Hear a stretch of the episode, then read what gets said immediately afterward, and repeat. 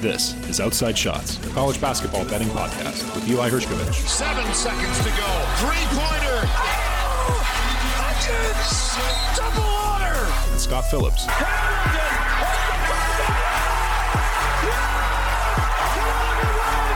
Covering game by game odds and futures markets. Thomas, shake, crossover, step back.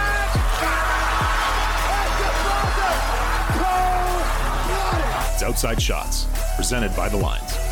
This is the Outside Shots Podcast, the college hoops betting podcast for betting underdogs on a nightly basis where there are two meanings to the nickname Kenny P. And of course, breaking down everything you need to know on the college basketball odds board presented by thelines.com. If you're listening on Apple Podcasts, be sure to subscribe and leave a five star review, and you'll have a chance to win an Amazon gift card. It really helps us boost the podcast.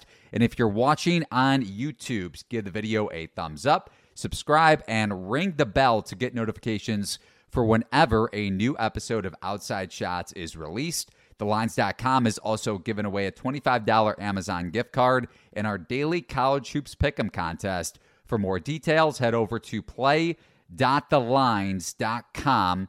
My co-host is on Twitter at Phillips Hoops. He is Scott Phillips. I'm Eli Hershkovich. Follow me on Twitter at Eli Hershkovich and follow the lines on Twitter at the Lines US. Scott, my man, how was your weekend?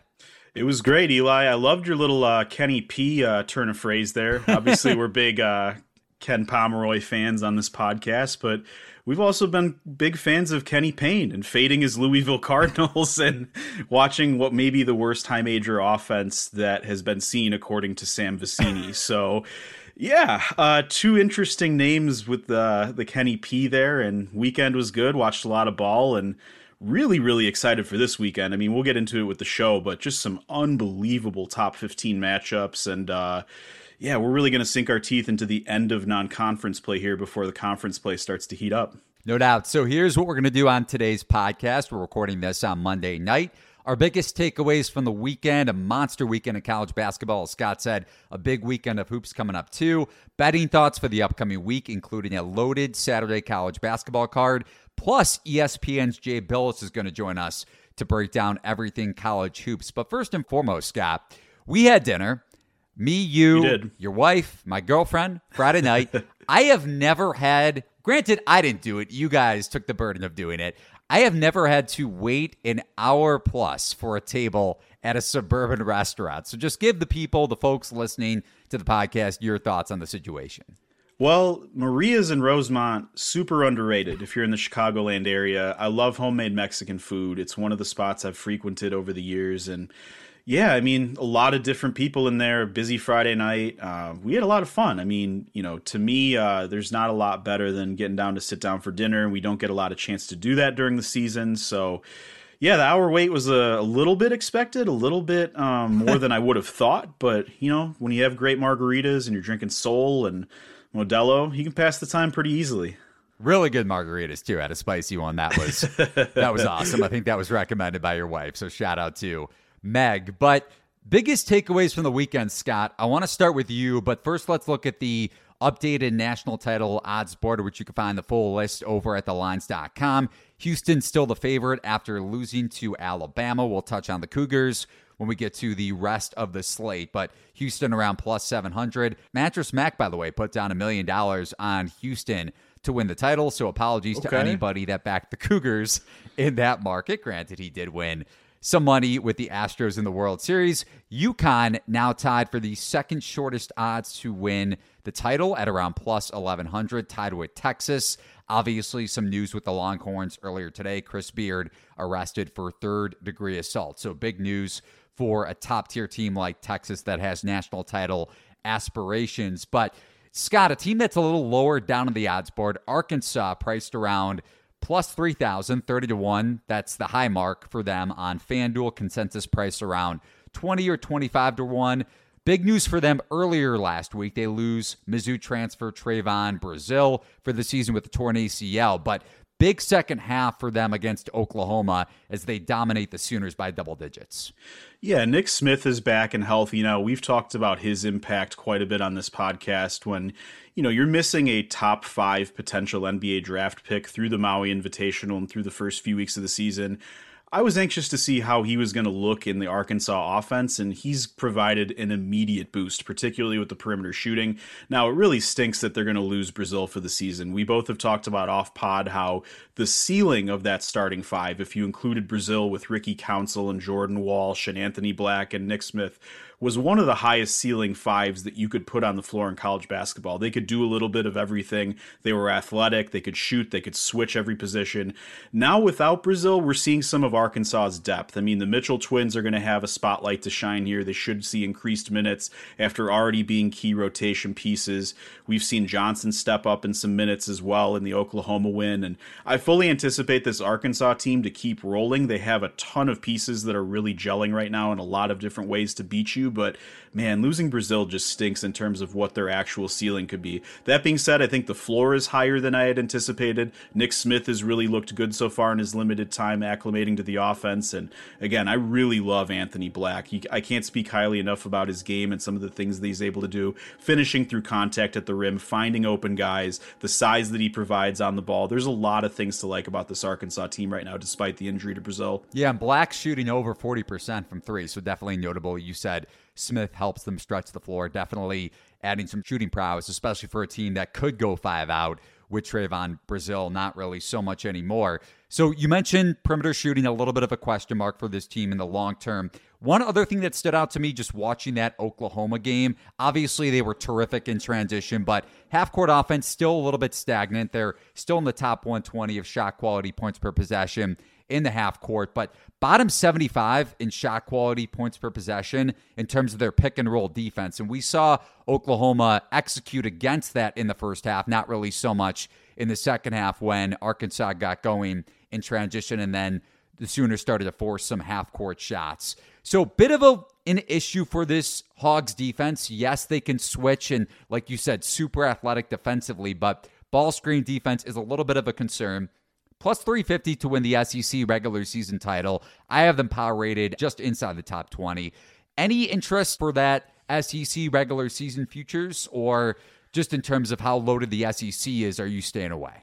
Yeah, I'm going to stay away for now, Eli. I, we've talked about the top heavy nature of this SEC and the number of quality teams there, with Kentucky, Tennessee, Auburn, and Alabama leading the list outside of uh, Arkansas. But, you know, even the second tier of this league, with a team like Missouri coming up out of nowhere, LSU's going to be feisty there's a lot left here. I don't love the number. I, again, I think Arkansas still has a lot to prove in terms of how they're going to look with Smith full time, but yeah, I'm going to stay away from those numbers for now. I think we're going to start to see some teams lose early on in conference season that maybe inflates some of those odds, and that's when I might look to make a play there. Yeah, I don't see any value in that number, especially like you said, considering what we saw out of Alabama over the weekend. Top of the conference is very loaded. So, over to what kind of stood out for me over the weekend, Scott, and happened Sunday night. So, again, we're recording this on Monday. Yesterday, Wisconsin wins in overtime as a four and a half point dog at Iowa. Granted, Hawkeyes were without Chris Murray, but I'm sure Wisconsin backers were sweating as four and a half point dogs going to overtime. That's where underdogs die, not really the spot you want to be in after pretty much covering the entire game. Iowa stood out to me a little more, though, and I'm curious about your perspective on Wisconsin. Their offense was efficient, and this is still, yes, a top 50 Iowa defense, but a defense that can get exposed in the low post, like we saw against Duke at Madison Square Garden earlier in the week. But the fact that Iowa's offense played that efficient without Chris Murray and Rebraca was very sound down low, not only against the Badgers, but against Iowa State in that blowout win when we saw the market come back on the Cyclones after the initial Murray news came out dealing with some plantar fasciitis, it seems like. But back to the Badgers, I get they can play through the low post with Wahl and Crowl. They have a top 20 post up frequency this season, that per shot quality as well. And obviously, you add in Essegian. Klesmit's a good shooter. Hepburn has seemingly improved his jump shot and bottom 63 point shooting efficiency overall last season, and they've made their way up into the top 100 this year. Potential regression rest of the way, like we saw, I believe, shot around 30%. in that overtime win against the Hawkeyes. That's the thing, though, is I can't trust Wisconsin's half court offense enough. When they get out in transition, great. When Wahl can do what he did in overtime, and they made two huge defensive plays between he and Hepburn to seal that win. I just don't know if I could trust this Wisconsin offense enough for me to say, okay, there's value in the Badgers to win the Big Ten regular season title, for instance.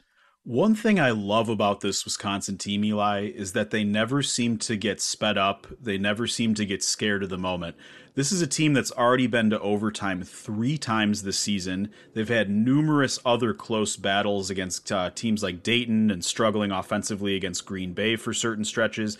I mean, they've been in a ton of close matchups against good teams early in the season, and they might miss some shots down the stretch, but oftentimes they're not making stupid turnovers. They don't get sped up from their tempo. They seem to know what they're running and what kind of shot they're looking for. And, you know, they've got some guys who can make some plays. Chucky Hepburn has a little bit of sizzle off the dribble. And, you know, we've talked a little bit about his uh, inflated three point percentage and how we expect to see some regression there. But, you know, the guy takes and makes big shots and is not afraid of the moment. Tyler Wahl, same thing. He's able to move without the ball, make a lot of different variety of cuts and plays without the ball. He can take some guys off the dribble that are bigger than him. Crowl had that huge post up with the shot clock running down against Iowa where he's getting just mauled by Rebraca in the post. You know, two arms around him, physicality, Big Ten officials not calling anything, still bangs it home in the overtime and gives them a huge lead there. And I just love the way that this toughness seems to come out in these big game moments for Wisconsin. I don't know what it means for how they face the elites of the conference, but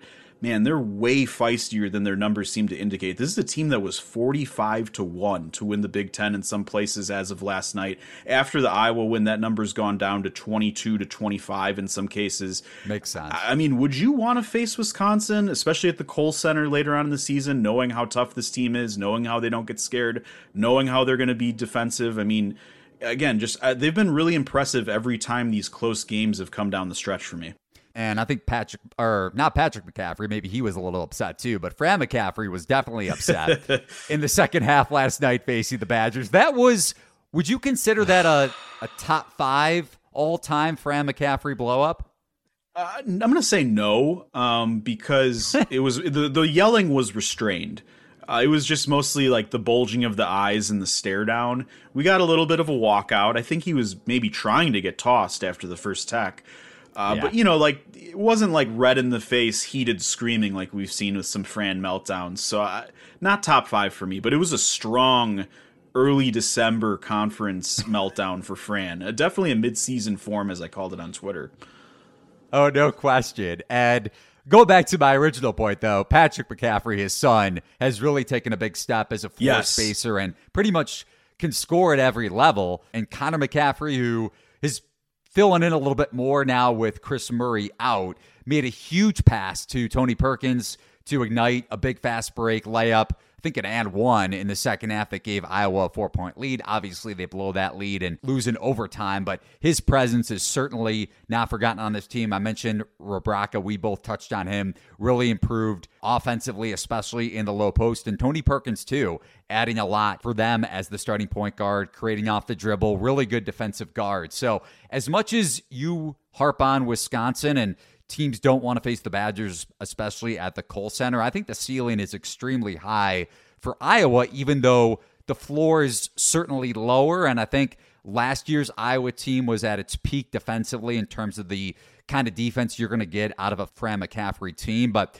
offensively, with Chris Murray and him taking the step that his brother Keegan Murray did last year, I'm certainly high on the Hawkeyes too when he comes back. You would expect. And at some point in conference play, the early portion of conference play. One last thing I want to hit on in the Big Ten before we get over to this week's college basketball card, Scott, is Terrence Shannon Jr., and more specifically, another coach in the Big Ten, Brad Underwood. He decided to make a fart noise in the post-game press conference. This is not hyperbole either. This is a legitimate fart noise. Like the, Eli's not overselling this, folks. Like go listen to Jeremy Werner's video on Twitter for proof of this. It's out there.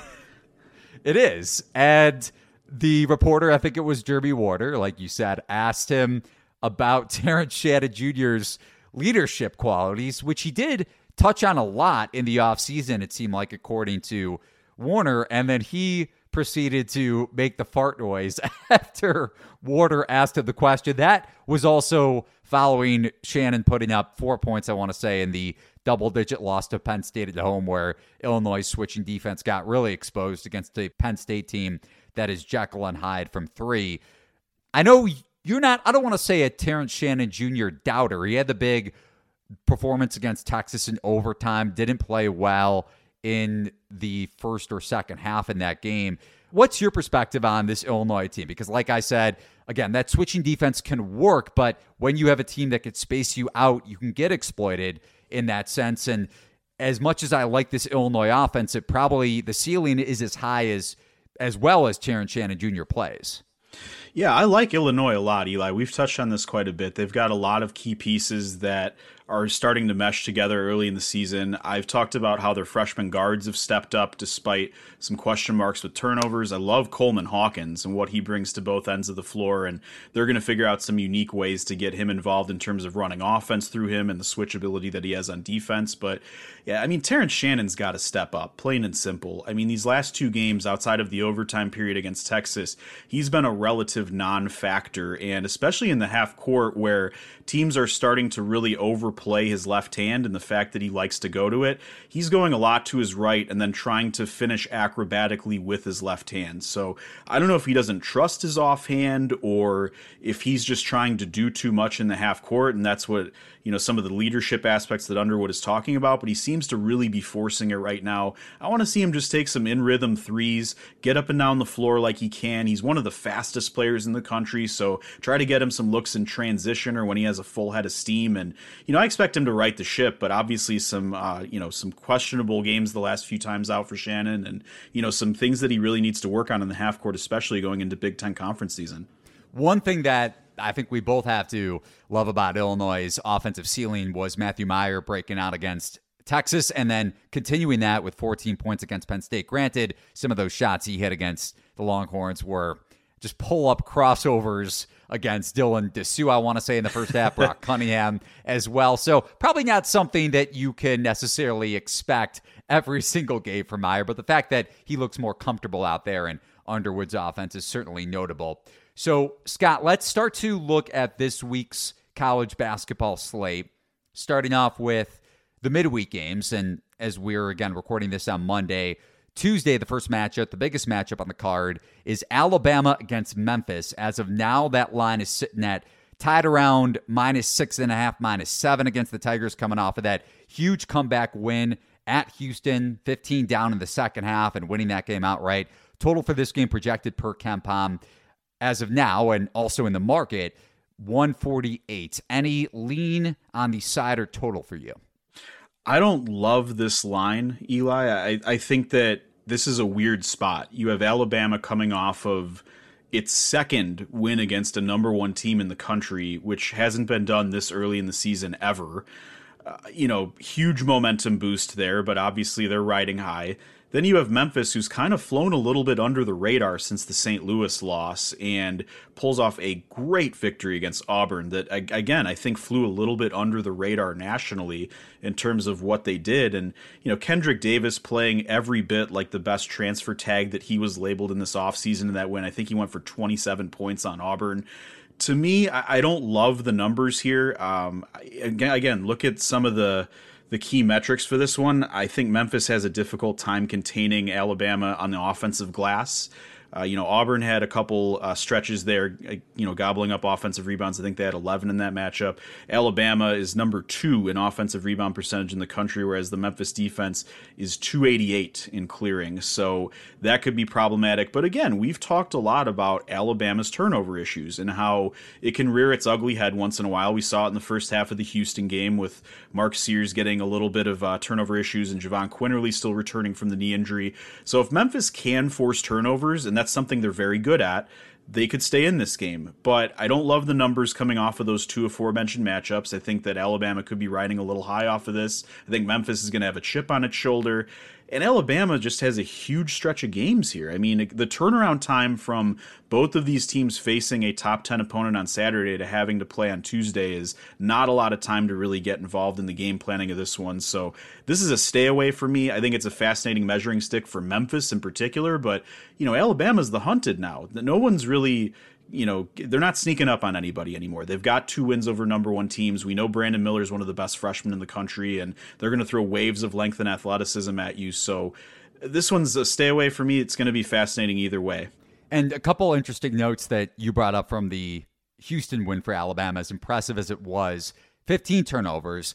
The one area or the one player that I was impressed with in that regard, though, especially when Alabama made their comeback in the second half, was Jaden Bradley, one of their freshman because yes, he, 12 he was points, great. No turnovers. So yeah. I think Nate Oats might have found something, especially in transition when Sears, like you mentioned, and Quinerly, Quinerly had a game high or team high, I want to say five or six turnovers. So if Oats can trust Bradley, especially in the open floor, to generate offense and generate efficient offense, which is where Alabama is most dangerous. That's certainly notable against a team like Memphis that can pressure the ball, like you said. So, to your point, could be a letdown spot for Alabama. And then like you also said, they have the quick turnaround against Gonzaga.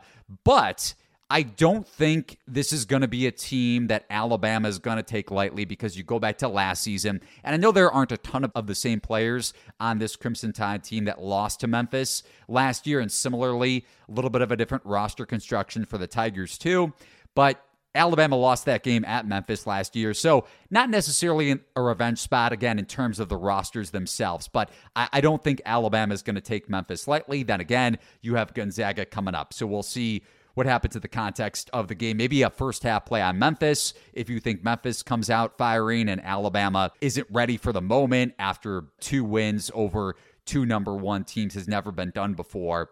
But the front court that owned Auburn on the offensive glass and dominated Auburn on the glass in general, if you look at the rebounding numbers, Memphis had, I want to say quick math here, 43 rebounds in the game, and Auburn had 32. So, bit of a rebounding edge from what we saw over the weekend.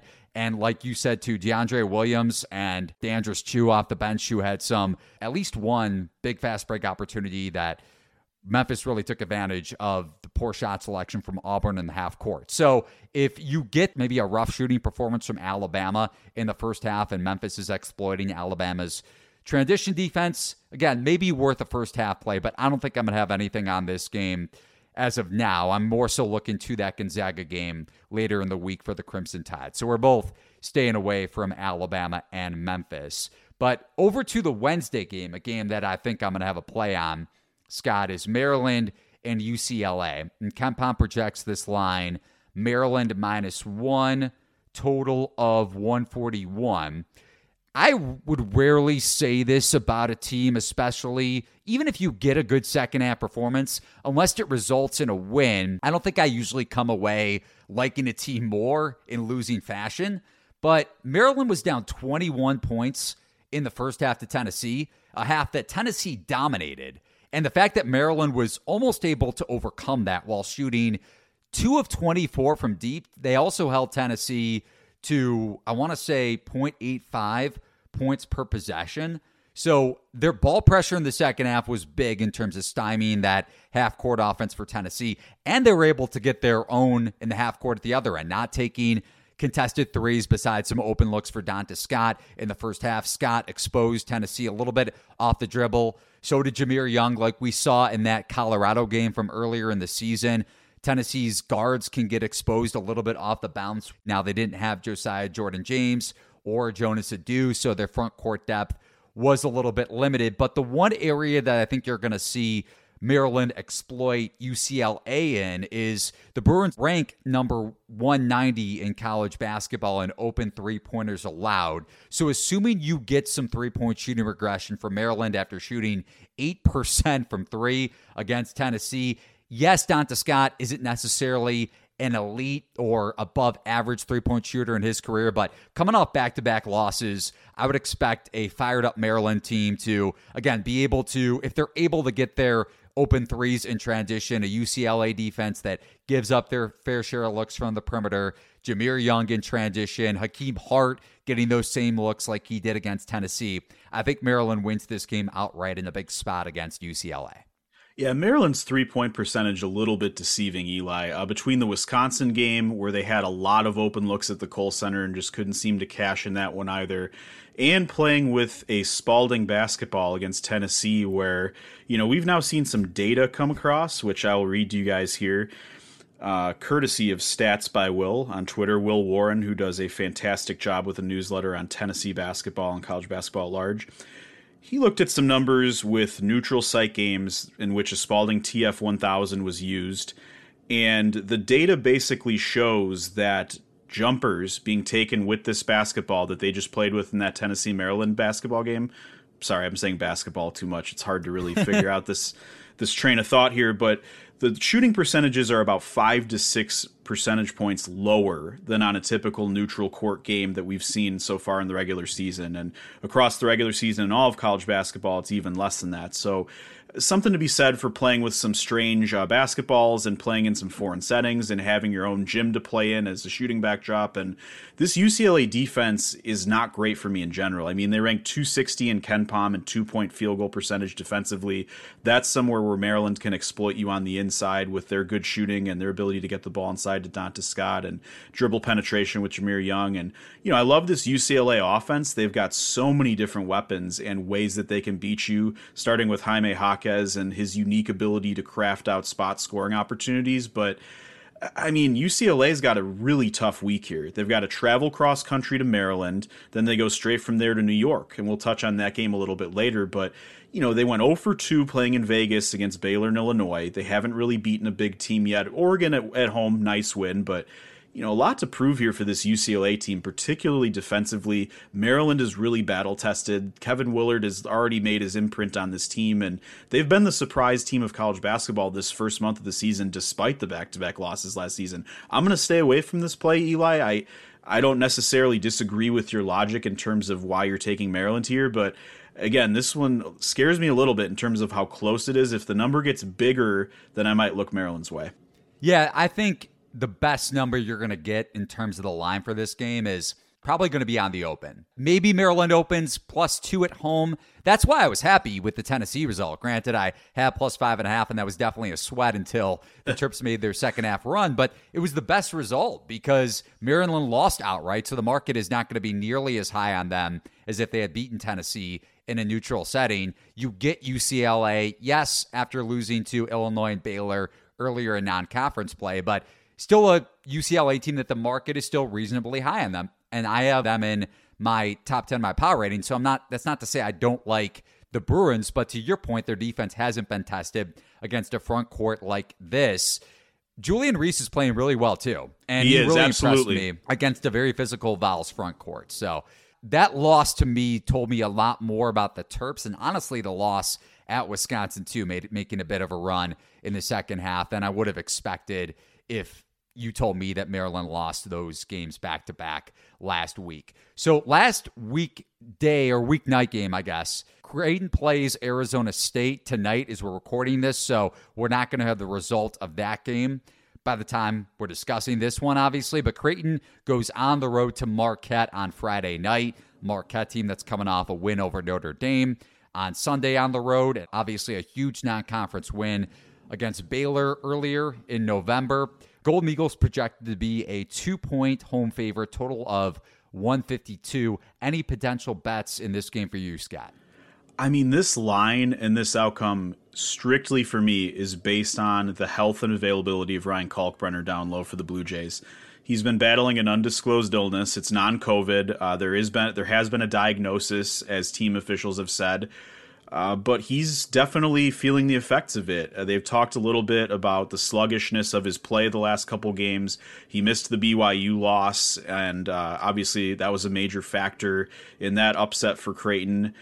To me, like with the uncertainty of him in the middle, I'm staying clear away from this one because Creighton is a completely different team when he's healthy on both ends of the floor. He's their safety valve on the interior on a cold shooting night when he can get some lobs and some easy putbacks. He's obviously a menace defensively without fouling and walling up at the rim to protect as well. And if he's not on the floor, I'm clearly taking Marquette in this one, depending on what the number is and how the market reacts to that. But yeah, I'm not loving this Creighton team right now in general, especially the fact that Kalkbrenner is not seemingly healthy. No, I'm with you. I think if Marquette opens as a two point favorite, if Kalkbrenner is out, I think that line is pretty spot on. You brought this up with Marquette and Purdue when we were discussing that game a few weeks ago.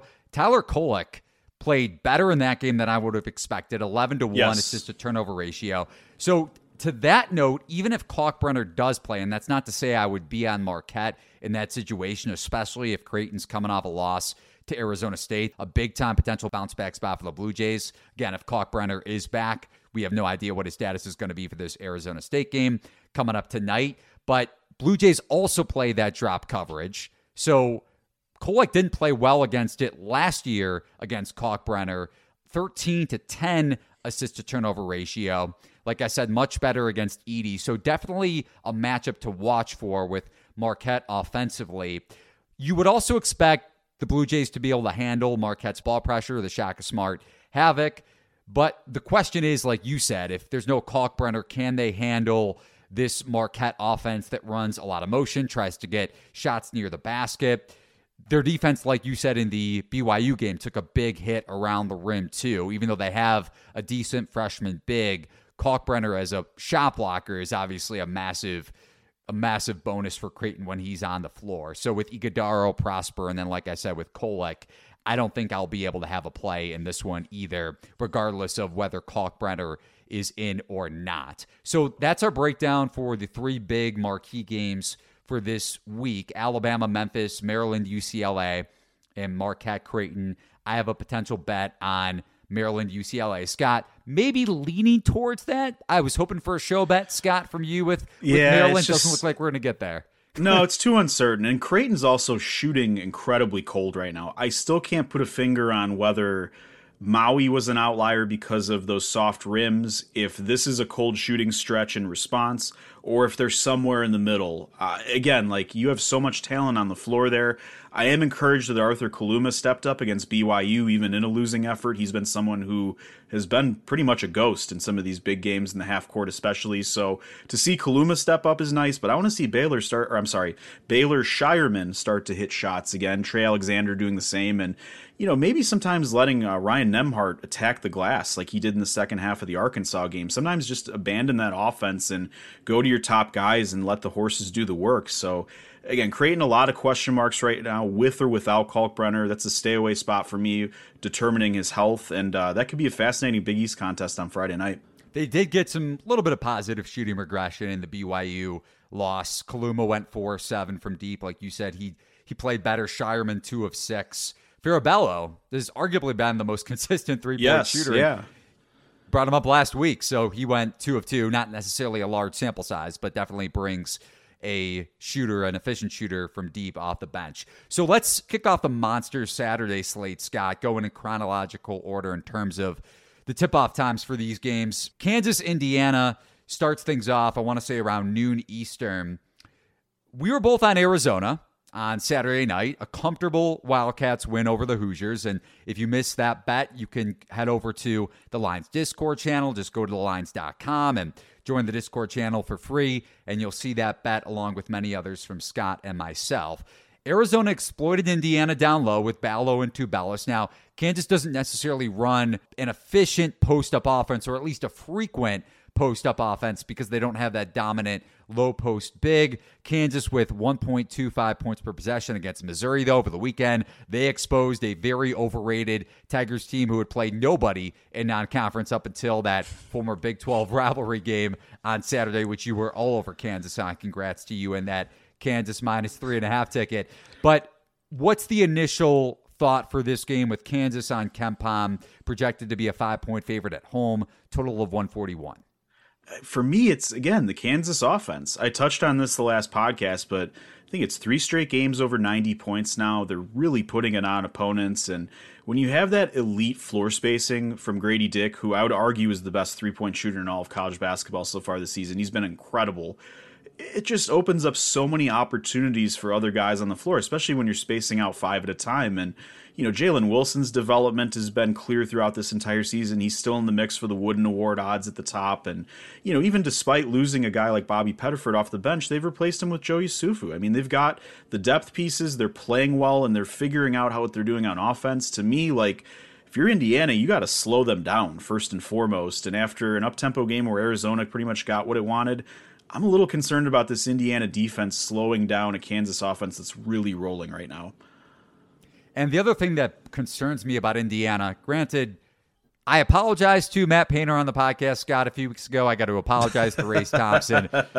Hit three threes against Arizona, had, had a half court lob that you texted me about against Nebraska earlier in the week. So settle down, Eli, on the Race Thompson hatred.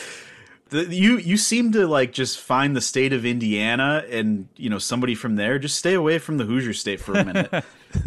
yeah, Matt Painter and Race Thompson clearly are coming for me as it seems like watching their two teams play of late. But Grady Dick, to your point, 46% from three. McCullar has found his perimeter jump shot. Yes. Wilson can space the floor as well and is more efficient than he was last season when he was projected to break out.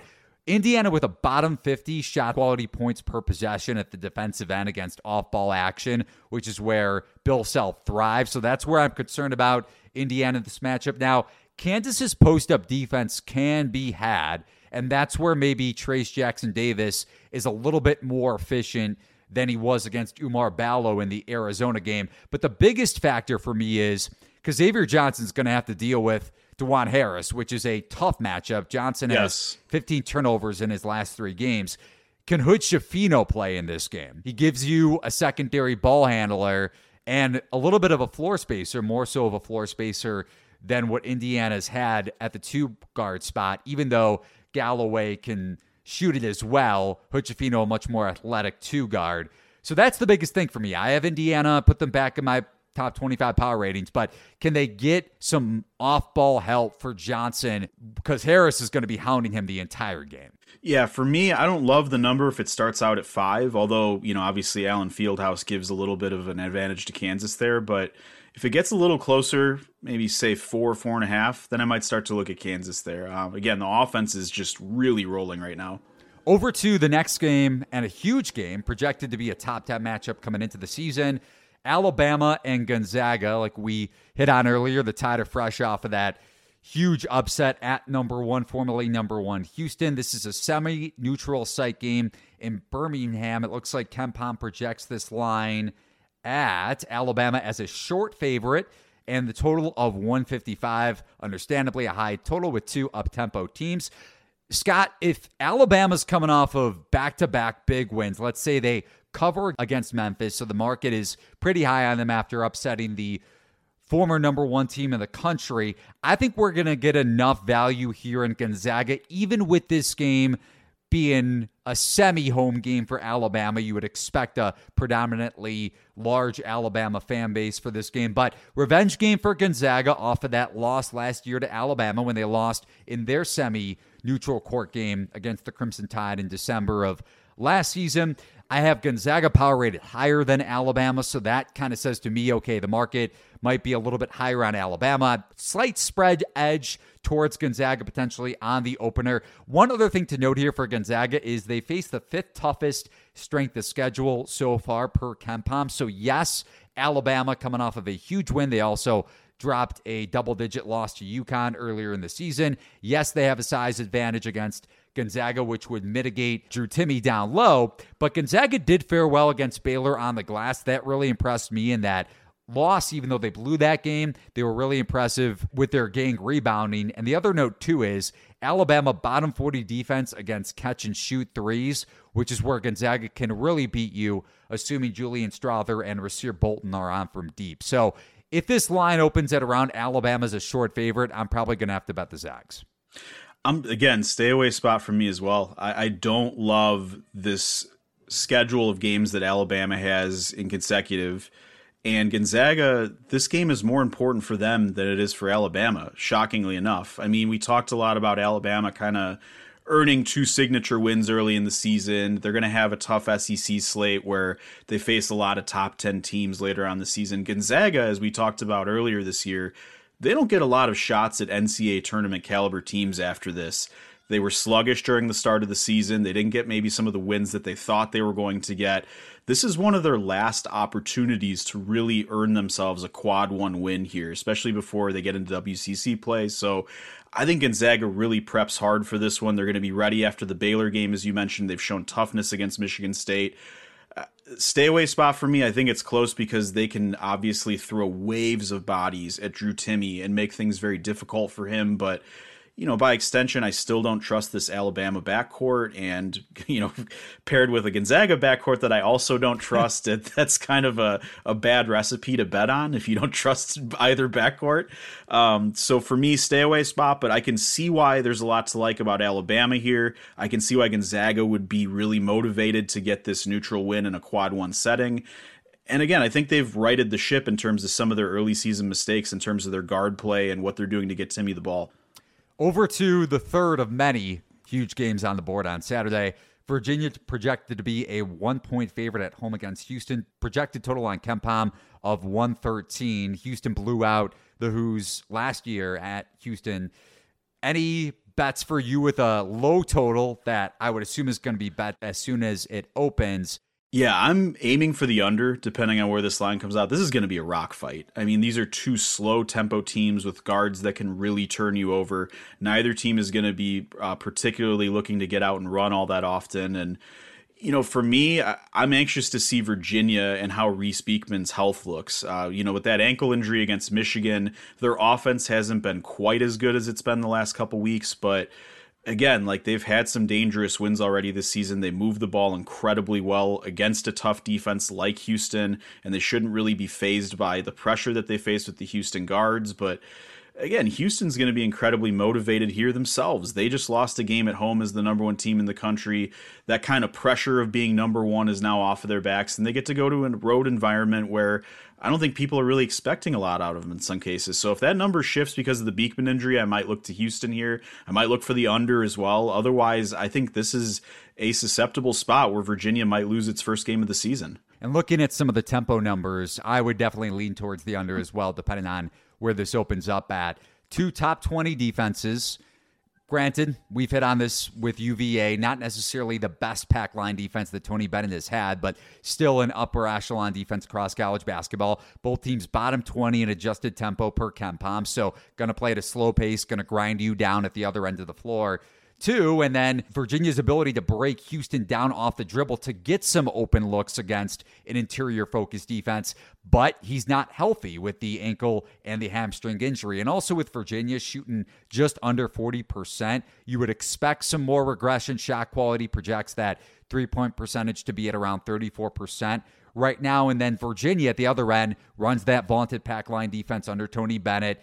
They allowed 1.14 points per possession to Houston last year, but Marcus Sasser, number one, dealing with the cut above the eye, right eye, as we saw, definitely made a difference with his shooting against Alabama. And Houston doesn't necessarily have the floor spacing that it's had in years past to take advantage of another interior focused defense. So, Tramon Mark and Shead could space the floor, but Houston shooting around 33% from deep. I would definitely look towards the under, depending on where the number is as well. Over to the Madison Square Garden doubleheader, where you have UNC and Ohio State tipping things off. KenPom has Ohio State as a short favorite projected and total of 149. Any thoughts for you, Scott, here? I might look to UNC here for the first time this season. I mean, this is kind of a buy low spot for them they've had a lot of chances to fix things over the last couple of weeks since falling out of the top 25. They looked a lot better in the win over Georgia Tech. One of the things I noted earlier this season that I didn't like about North Carolina is that they were playing a lot of hero ball. They weren't sharing the ball. It really showed in their assist to field goal ratio. Against Georgia Tech, that was much improved. They were moving the ball with force, they were making plays, they trusted each other, they looked for each other on open shots. And I think that type of play can definitely translate to future success in a game like this against Ohio State. We know Ohio State has a great offense. Zed Key had a really strong outing this week. I think Bacot can kind of slow him down a little bit on the interior. Ohio State's going to get some shots. I mean, Brice Sensabaugh is one of the better freshman scorers in the country. They've got a lot of different weapons around Key once he gets rolling in the post. But to me, I think Carolina might be able to exploit uh, Ohio State's defense here. I mean, this is a team kind of flying a little bit under the radar. They still have the talent to be one of the best teams in the country. And again, in a buy low spot where I think they can mitigate some of Zed Key's um, offensive ability with Bacot one on one, I think you might look at the Tar Heels here. Yeah, and just a couple things to back you up there. Isaac Likekele potentially out, and he's been dealing with a personal issue, one of the better on ball defenders in the country. And that would mean that Ohio State is without potentially one of its better defensive guards against RJ Davis and Caleb Love. And then Ohio State with the top seven offensive rebounding percentage across college basketball. And obviously, second chance shots for the Buckeyes would help slow down that up tempo offense that UNC runs. But Bacot, him being healthy, definitely mitigates Key's ability to generate some of those second chance shots. Off ball defense, though, was a little bit of a concern for me with UNC. We've seen teams exploit UNC's defense with that motion. Chris Holtmann, you've brought it up to me off pod, as you would like to say, a lot this season and they could definitely do so if McNeil and Sensabaugh are on from deep. So just a couple of thoughts there. I agree with you from a market standpoint that this might be a buy low spot though for UNC, but a couple of game angles to take a look at. Scott, the second leg of the back to back at Madison Square Garden is between UCLA, Kentucky. So you mentioned that tough stretch for the Bruins this week at Maryland and then against Kentucky on a neutral floor. KenPom makes this line Kentucky minus one, so Wildcats a short favorite. Total of 143 here. Maybe to your point, similar to UNC, a little bit of a buy low spot with Kentucky just because of how they fared offensively and getting exposed defensively in their last big matchup against Michigan. But I do think Kentucky has a bit of a front court advantage with Oscar Tshiebwe going up against Thorar Adem-Bona, the five star freshman for UCLA. Bruins obviously shorthanded in the front court in comparison to previous seasons, but it really depends on if Kentucky is going to get the floor spacing with Reeves, who shot it better against Michigan, which you hit on in our last podcast, and CJ Frederick, who really hasn't been consistent this season against a defense that packs you in under Mick Cronin. Now, Cason Wallace at the other end should be able to neutralize Jaylen Clark, who's broken out a bit over the last two games. 38 combined points for UCLA. Clark has put up in their last two matchups. I have UCLA slightly power rated a little bit higher than Kentucky, but maybe this is a spot where I look towards Kentucky live if they're down a couple possessions and I can get them plus four, plus five. How are you looking to attack it? For me, I like Kentucky in this one, Eli. And again, it starts a little bit with their inability to stop guys down low. We touched on that in the Maryland preview, how the UCLA defense 260 and KenPom on two point field goal percentage, some question marks on the interior. I mean, when you're going against Oscar Tshiebwe, you're going against the best of the best in college basketball, and Kentucky's going to pound the ball into them at will. They're going to try to make things happen with drawing foul trouble on UCLA's defense. And when you see Mick Cronin give some of these press conferences that he's given in November, kind of questioning some of his team's toughness and what they're really about, those two losses that we touched on earlier, this is a lot for UCLA. They're going to have to travel to Maryland before this game, then head to Madison Square Garden after. It's a long road trip against two tough physical teams. That's why I like Kentucky here. I, I think UCLA maybe down the line, talking, you know, March might be a little more in tune, especially defensively here, but I think Kentucky's able to exploit Tshiebwe inside and get him involved early, and that's where I like the Wildcats to dominate in this one. And over to and a night game. We've had a lot of early to late afternoon games on Saturday. The number one, or I have them at least in my number one at, in my power rankings, UConn against Butler, and I have a UConn shirt on.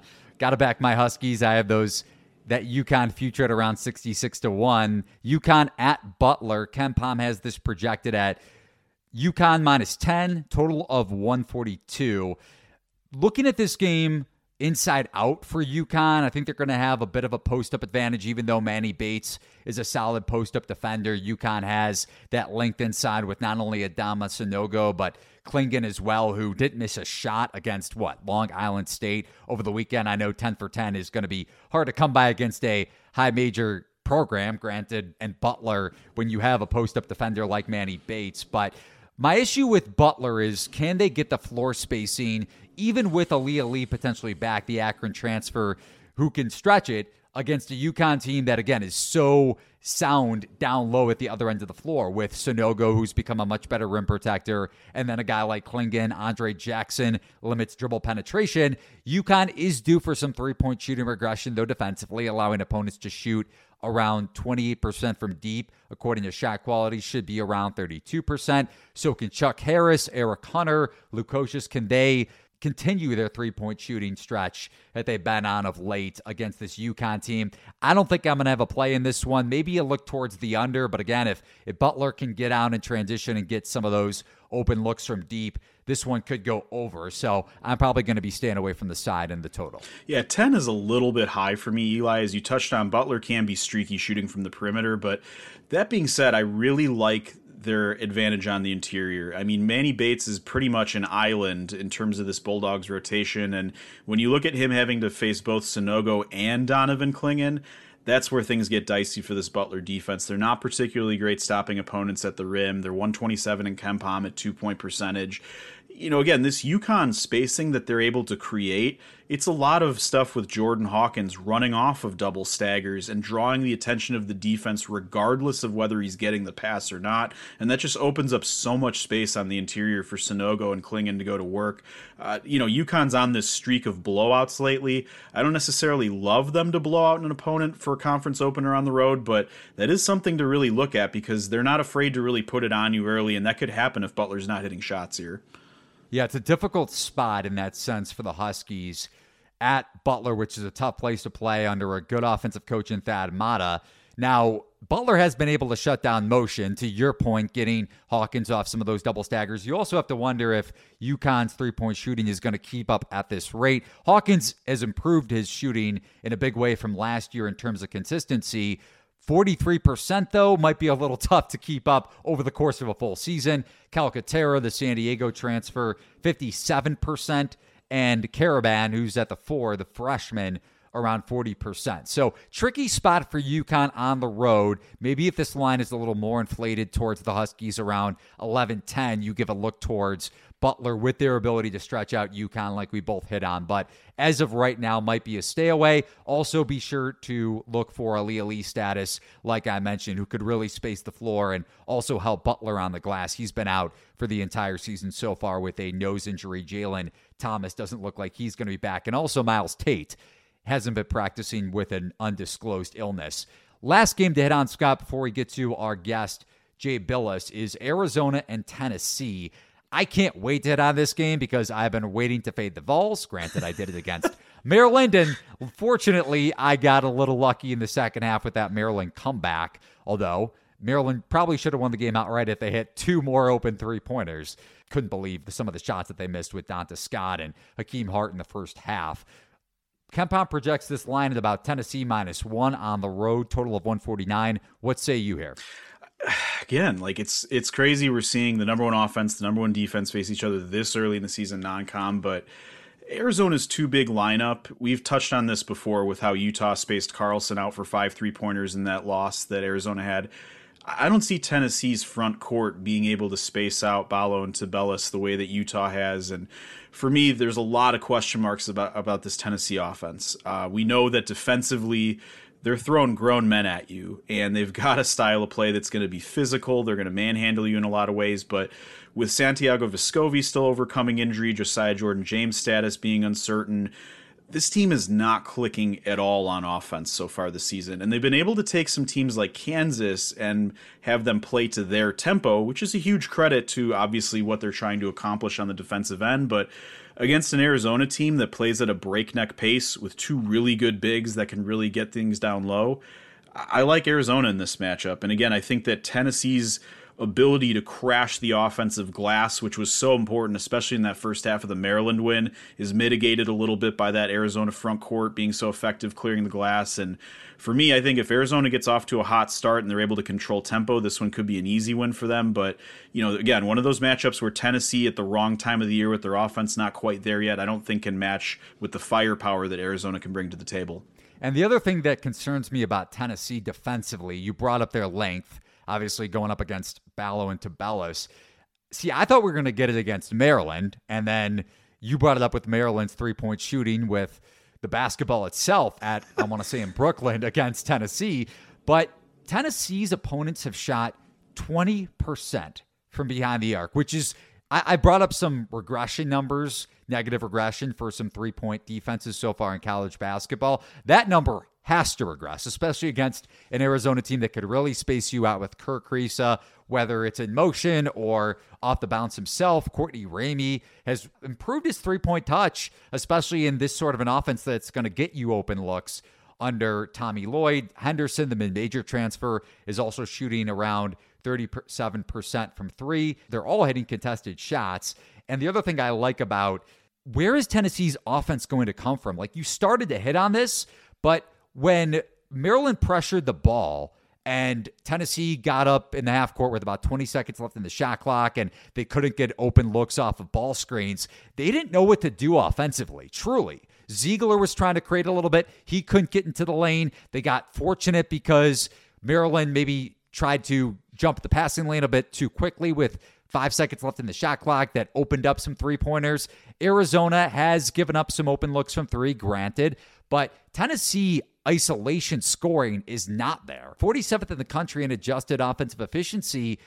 Where do you get scoring when the shot clock is down? And again, Arizona isn't an elite defense, but if they're able to leak out in transition and get those open threes and get that three point regression that is inevitable for the Vols defense, and Tennessee is operating from the half court, I don't know where they get offense from if this Arizona defense is clicking, especially in front of a fired up home crowd. Yeah, and you know, with Tennessee, it's about that balance. They're number one in the country right now in assists to field goals made. As you kind of mentioned, Eli, they're not an isolation team whatsoever. They've got talent, they don't necessarily have talented scorers. And so they're going to need to create in the offense. They're going to need to make sure that they're getting other guys' looks instead of having the shot clock run down. But again, in an Arizona game where they're going to try to get up and down with you, that might not necessarily be a huge disadvantage for Tennessee. They should hopefully be able to get some shots, but they have to make sure that they they knock things down, and that Vescovi in particular is starting to feel a little bit better with that shoulder strain.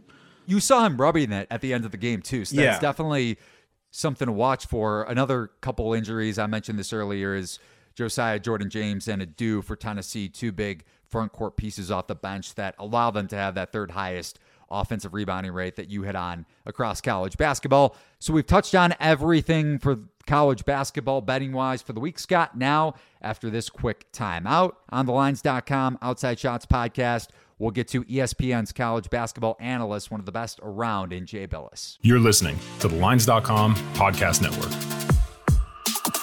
Looking for the latest player props and the best betting odds from the top U.S. sportsbooks all in one place? Then join us right here every day this season for free picks and best bets from the sports betting experts you can trust. Check out the Lines.com NFL Megapod as Matt Brown, Steven Andrus, and Adam Candy break down every game for this weekend's football slate. Join the Coast to Coast podcast crew Mondays through Fridays as Nate Weitzer and Josh Lander bring you the best player props and game lines for Major League Baseball, the NBA, and the NFL. And tune in to Beat the Closing Line twice a week as Nicole Russo, Mo Nawara, and Eli Hershkovich dive into NFL opening lines, plus special guests from the sports betting world. So subscribe, rate, and review to the Lines Podcast Network, the source you can trust to make you a better sports better. You guys hear the noise in the background. That is our guest as he's in LA for an ESPN high school broadcast featuring Bronny James. As we're recording on Monday night, he is Jay Bilas, the ESPN college basketball analyst, obviously one of the best college basketball players to play at Duke. Jay, how are we doing? A big time college basketball slate coming up this weekend, and you've been traveling all over the country so far. All over the world. Yeah. I've, uh, so when I get back from this trip to LA, uh, it will be 30,000 miles in 30 days this year. So I've got a lot of frequent flyer miles and a lot of, a lot of airport time in. No question. And let's start off with the game that you were at over the weekend Alabama and Houston. Alabama overcomes that 15 point deficit in the second half. What was your biggest takeaway from Alabama's comeback at the Cougars? Well, Alabama's got a ton of length and athleticism, and I think a lot of people look at Alabama and go, "Okay, it's a three-point shooting team," but really they're a, a penetrating team. And in the second half, uh, you know, the game loosened up a little bit. The officials called it tighter, and Alabama went to a smaller lineup. You know, Jaden Bradley was terrific, but uh, you know they took Charles Bediako out and they played a smaller lineup, and they were really able to get into the lane and, and beat Houston off the dribble, force help, and then they kicked it to, to three point shooters. And it was an impressive game because Houston's legit.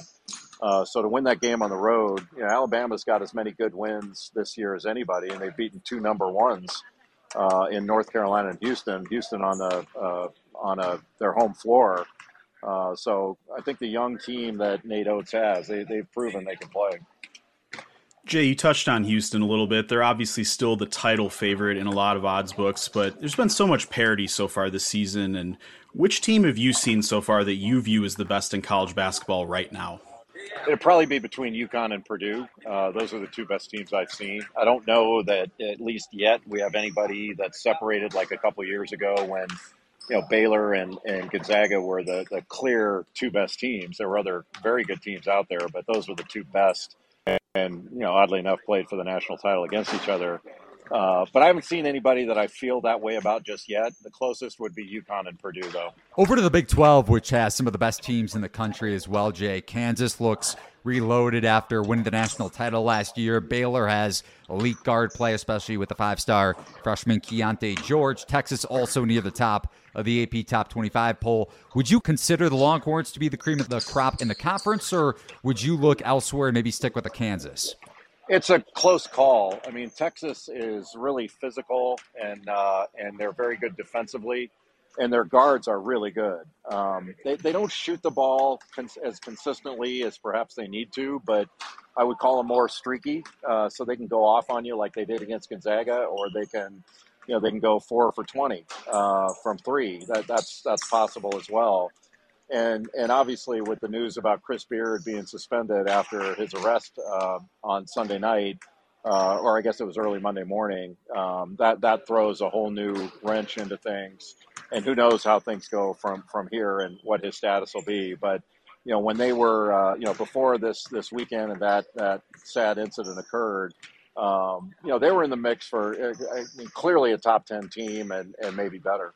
Jay, you touched a little bit on Purdue and what you've seen from them so far. Zach Edey is obviously one of the big stories of this season, ascending to the Wooden Award favorite. Uh, is this Purdue team the favorite in the Big Ten right now? Obviously, it's a very deep conference with a lot of teams like Illinois on the second tier that have also played well. But what have you seen from the Big Ten that stands out? Well, Purdue, yeah, it's Purdue and Indiana. I think are probably the two best teams. You know, Indiana not quite as powerful as Purdue, and you know, Purdue's got something that nobody else has, and that's Zach Edey. I mean, you got a seven-four guy that you have to double team, and if you double team him just off the lane, he can turn and pass over you to the opposite side, and uh, that's that's unusual. Uh, you know, he's a, a, behemoth that can move, and uh, he's very skilled, and you know, you let him get to that left shoulder, and he's going to score in the lane. Uh, but he makes his free throws, and, and he's a presence on the defensive end. Uh, so you have to divide. You really have to game plan for him on both ends of the floor. Uh, one to devise ways to get him away from the basket so you can tackle the rim without him being there, or at least recovering late. And then you have to decide how and when you're going to double him. Uh, and then you know because he is uh, he's just a force down there, and he was really good last year, but he, he split time with Trevion Williams, and this year he's playing. He played over 40 minutes in their last their overtime game against Nebraska so his stamina is not an issue. He, as long as he stays out of foul trouble, he's going to be in there. Jay, looking at a team that Purdue beat earlier in non-conference play in Duke, so you saw them at their worst against the Boilermakers, and then you saw them at their best against Iowa at the Garden this past week. Duke, not typically known as an elite defense, at least over the last five, six seasons. But why has Jon Scheyer been able to get the most out of his group at that end of the floor in his first season replacing Coach K? Well, they've got really good defensive versatility. So they've got a tremendous amount of size and they can block shots and protect the rim. Uh, but they've also got some really good perimeter athletes that can pressure the ball. They're not uh, a, as, as, much of a denial team and a, a turnover forcing team. Um, so they they contain pretty well, and then they make you take difficult shots and try to limit you to one. But uh, you know, in years past at Duke, you know they would force a lot of turnovers and uh, kind of be suffocating, and that's not quite the makeup of this team. but I think uh, because they're so young, they had some injury problems to start. Dariq Whitehead uh, has gotten off to a slow start because he was injured the first five games, whatever it was, and then uh, Dereck Lively the second uh, got off to a slow start because of his injury issues before the the, the actual season started. But um, Jon Scheyer built the foundation defensively, and I think that was a really smart way for him to do it. You know, they'll be able to score; that's not going to be a problem. Uh, the question is, can they get stops? And I think they've proven they can. But they're, they're a top ten caliber team, uh, and with the talent level they have as they get older, uh, I think they can they can build uh, build on that. I, I just think you know the ACC is such an old league. I mean, so many of the teams have nothing but you know fourth and fifth year seniors. Uh, so you know it's going to be a challenge, especially on the road, to play against so many older teams. Jay, touching on Kentucky a little bit, since you just saw them play Michigan and London a couple weeks ago, what do you see from this half court offense so far? They've struggled a little bit in some games. They got a little bit better of shooting from Antonio Reeves in London. What can the Wildcats really do to kind of improve that spacing around Oscar Tshiebwe and maybe get some more consistency out of their half court offense? Well, you can space all you want to. If guys can't make shots, the defense doesn't go with you. The, the key in spacing isn't the actual spacing itself. It's it's can you stretch the defense, and defenses don't shade to bad shooters. And uh, and Kentucky's got some really good players. Uh, they've got a I think a nice mix of older guys and younger guys. But uh, you know Antonio Reeves is their best shooter by far, and then probably C.J. Frederick. Uh, uh, Cason Wallace can make open ones he's a really good player. Cason Wallace is a uh, as complete a, a, freshman as there is in the country on the perimeter. But you know, Sahvir Wheeler doesn't shoot it, uh, and they got to settle on a rotation and get more consistent performances out of guys like Chris Livingston. And I don't think Oscar is back yet. I mean, he's not hundred percent yet, and and still whatever percentage he is, he's still getting 15 rebounds and all that. So he's a remarkable, remarkable rebounder and presence in there. But uh, but he doesn't look like himself just yet. So they're still a work in progress. I think they're very good. Uh, they haven't struck me as as you know knocking on the door of, of being among the, the very best teams, but but they're among the better teams in the country. Yeah, with the SEC being so loaded, do you see Kentucky as the favorite right now? No, um, I I think they're really good. Um, if you know Trevon Brazile getting hurt uh, and being lost for the season with that ACL at uh, Arkansas is devastating. Arkansas is still going to be good. There, I think Arkansas has got a little more pop, and with Nick Smith Jr. coming back and he's starting to really play now, um, the, he's a star caliber player and a, a, lottery pick, as is Anthony Black. Um, I, I, like Arkansas; they're just really young in spots. Um, so that Brazile being out takes away a, a, high wire athlete coming off the bench. Uh, but but they're they're very Ricky Council is really good, uh, and and I, I, like their team a lot, uh, a lot. Uh, but you know, I, I, think Kentucky's right in the mix there. But it's not it's not a quote unquote normal year for Kentucky where you know they're the best team and everybody else is chasing them. And Jay, a team you saw practice earlier today and faces Kentucky this weekend, UCLA. They're at the top of the conference with Arizona, obviously. Wildcats with a big win against Indiana over the weekend. So, in a lackluster Pac 12, which team do you see as the best in the conference, UCLA or Arizona? Arizona, but UCLA is really capable. They're right there. Uh, but Arizona's got um, better big guys. Like their their their big guys are really really good. And Julius Tubelis is the best running big guy in the country by he's like the he's like the Usain Bolt of big guys in college. uh, I, I can't recall a guy that has run consistently in transition as hard as as he does. And when he runs, um, you know, he challenges the opposing big guy to get down the floor and wears him out a little bit. And he cleans out so much space, which allows, the, you know, their break allows great opportunities on the break. And uh, I'm a big fan of Kerr Kriisa as a point guard. He's really talented and really good.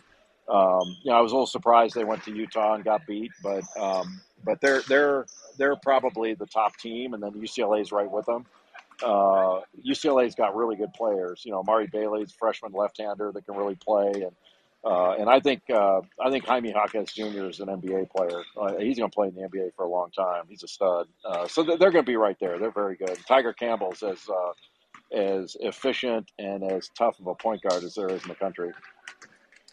Jay, one final question for you. You touched on traveling 30,000 miles in 30 days.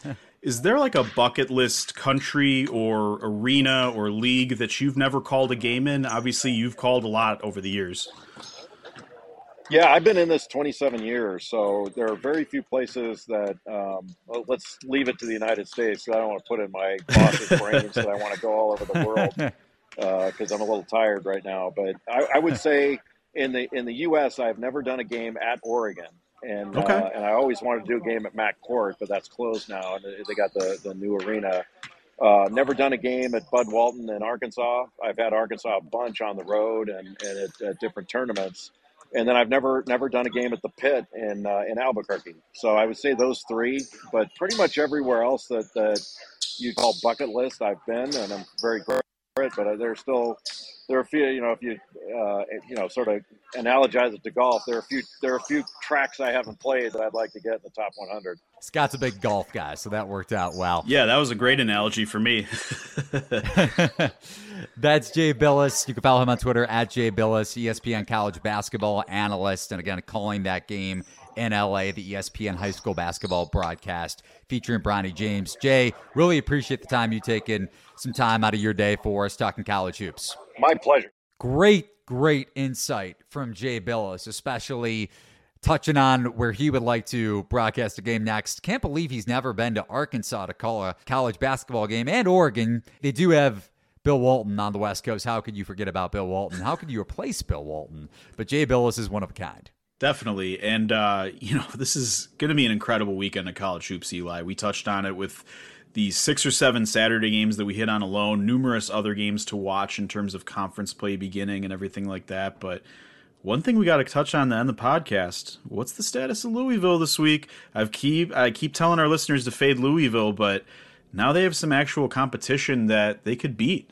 Yeah, the double meaning of Kenny P really comes into play here because KenPom has Louisville projected as a three point dog against Western Kentucky at home. So some adjustments from Kenny P for Kenny Payne's team. And then they play Florida A&M, which is ranked 359th on KenPom. That game is lined at Louisville minus 15 on Saturday. Any chance, Scott?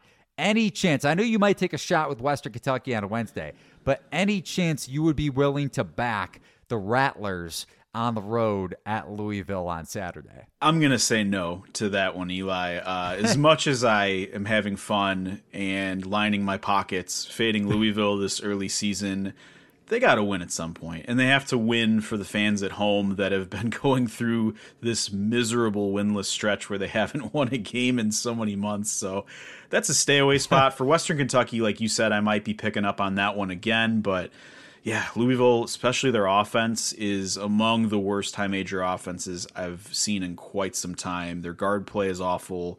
They don't make second half adjustments. Um, there's just like really nothing to like here. They got blown out by Florida State. I mean, what besides Cal? You know, if Cal wasn't doing so hideously bad themselves and getting blown out by teams like Butler and losing to Eastern Washington at home, then Louisville would be the runaway. But how do we get a Louisville Cal game at some point this season? Can we make that happen?